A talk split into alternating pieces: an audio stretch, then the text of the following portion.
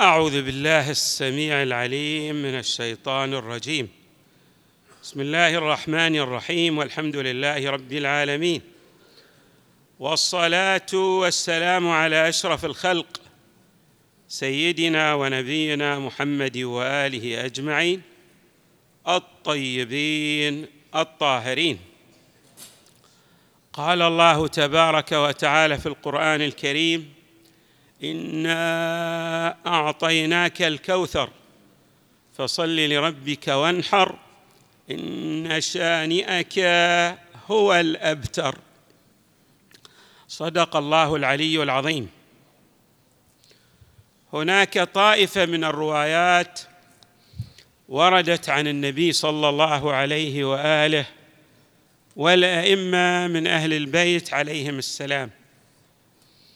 تفصح عن المقام السامي للصديقة الزهراء عليها السلام وكذلك تبين بعض الحيثيات العقدية من ناحية والسلوكية والأخلاقية من ناحية أخرى. وسنستعرض بعضا من هذه الروايات لنتعرف على بعض مداليلها. في الرواية نعم.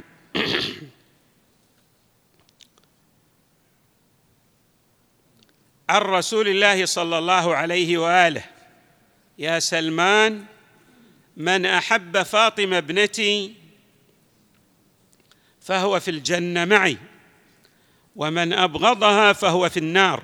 يا سلمان حب فاطمة ينفع في مئة في مئة من المواطن. أيسر تلك المواطن الموت والقبر والميزان والمحشر والصراط والمحاسبة. فمن رضيت عنه ابنتي فاطمة رضيت عنه ومن رضيت عنه رضي الله عنه. ومن غضبت عليه ابنتي فاطمة غضبت عليه. ومن غضبت عليه غضب الله عليه. يا سلمان ويل لمن يظلمها ويظلم بعلها أمير المؤمنين عليه السلام. وويل لمن يظلم ذريتها وشيعتها. هذه الرواية فيها مداليل متعددة تبدأ بتبيان المكانة السامقة والمرموقة للسيدة الزهراء عليها السلام فتبين أن الحب للصديقه الزهراء يبوئ الإنسان المقامه السامية والمنزلة الرفيعة في الجنة بحيث يكون مع محمد صلى الله عليه وآله ومع العترة الطاهرة من ذريته عليهم السلام فهو في الجنة معي. وكذلك أيضا تفصح عن أن البغض والشنآن لمن يبغض فاطمة عليها السلام المسألة تنعكس عليه بأن يكون من أهل النار. ثم يبين كيف يستفيد الإنسان من حب الصديقه الزهراء عليه السلام عليها السلام بأنه ينفع ذلك الحب في مواطن متعددة. أول تلك المواطن في النزع في الموت. الله تبارك وتعالى ييسر على الإنسان الموت وأيضا يقيه من عذاب القبر وأيضا يرجح في الميزان إذا مر على الصراط وكذلك في المحشر الله تبارك وتعالى لا يريه أهوال المحشر. وأيضا يخفف عنه في في الحساب ثم يبين مسألة غاية في الأهمية ألا وهي أن رضا الصديقه الزهراء عليها السلام ميزان لمعرفة العبد أن الله تبارك وتعالى يرضى عنه. وهذا المعنى قد جاء في روايات متعددة بأن رضا الزهراء عليها السلام ميزان لمعرفة الإنسان أن الله تبارك وتعالى راض عنه. ونريد أن نقف قليلا عند هذا المعنى كيف يتعرف الإنسان؟ الله تبارك وتعالى له موازين. تختلف هذه الموازين عن الموازين المادية. ما هي الموازين؟ من الموازين أن الإنسان يكون من أتباع من أحبه الله من رضي الله تعالى عنه. فإذا فإذا أنت تسير في الصراط المستقيم معنى ذلك أنك تسير في هذا الصراط صراط الأنبياء والرسل والأولياء. وإذا كنت بالعكس تحكم الأهواء والنزوات وتريد أن تصير الأشياء لذاتك والعياذ بالله. فاعلم جازما بأنك تتنكب جادة الصواب وتسير في طريق الغواية والضلاله والعياذ بالله. إذن الميزان فمن رضيت عنه فاطمة رضي رسول الله صلى الله عليه وآله عنه ورضا الرسول أيضا ميزان لرضا الحق تبارك وتعالى. وأما من غضبت عليه الصديقة الزهراء عليها السلام فقد غضب الله عليه. ثم تبين الرواية مطلبا هاما ألا وهو أن الإنسان قد لا يبدي البغض للنبي صلى الله عليه وآله أو للصديقة الزهراء.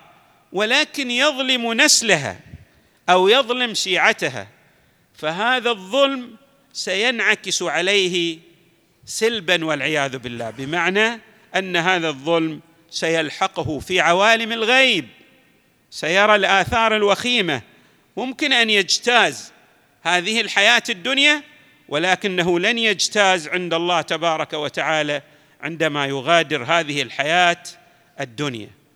اذا حري بالمؤمن أن يلتفت إلى تحقيق رضا الصديقه الزهراء عنه في هذه الحياة الدنيا ليحظى بالمراتب الكبيرة عند الله تبارك وتعالى في عوالم الغيب وبالخصوص أيضا قبل دخول الجنة عند الحساب العسير ليتحول ذلك الحساب إلى يسير عليه ببركات محبة الصديقة الزهراء عليها السلام.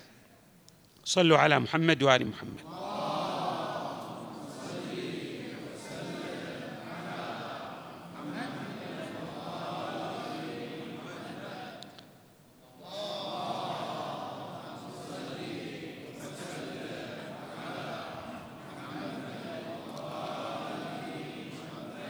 وقد جاء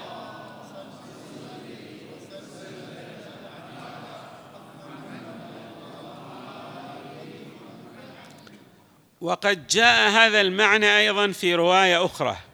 جد جميلة هذه الرواية. تقول الرواية إنما سميت فاطمة لأن الله عز وجل فطم من أحبها من النار. انظروا. فطم. الله حرم من أحب الصديقه الزهراء على النار. لكن كما أشرنا أكثر من مرة هناك حب عاطفي وهناك حب عملي. هذه الروايات تشير إلى الحب العملي الذي يدلل على سير الإنسان على جادة الصواب على المحجة البيضاء بأن يسير على وفق ما يريده الحق تبارك وتعالى ولا يسير على وفق ما تريده الأهواء والنزوات. أيضا في رواية أخرى النبي صلى الله عليه وآله يبين المقام السامق والرتبة العالية للصديقه الزهراء عليها السلام. خرج ذات يوم وهو آخذ بيد فاطمة عليها السلام. فقال من عرف هذه فقد عرفها ومن لم يعرفها فهي فاطمة بنت محمد.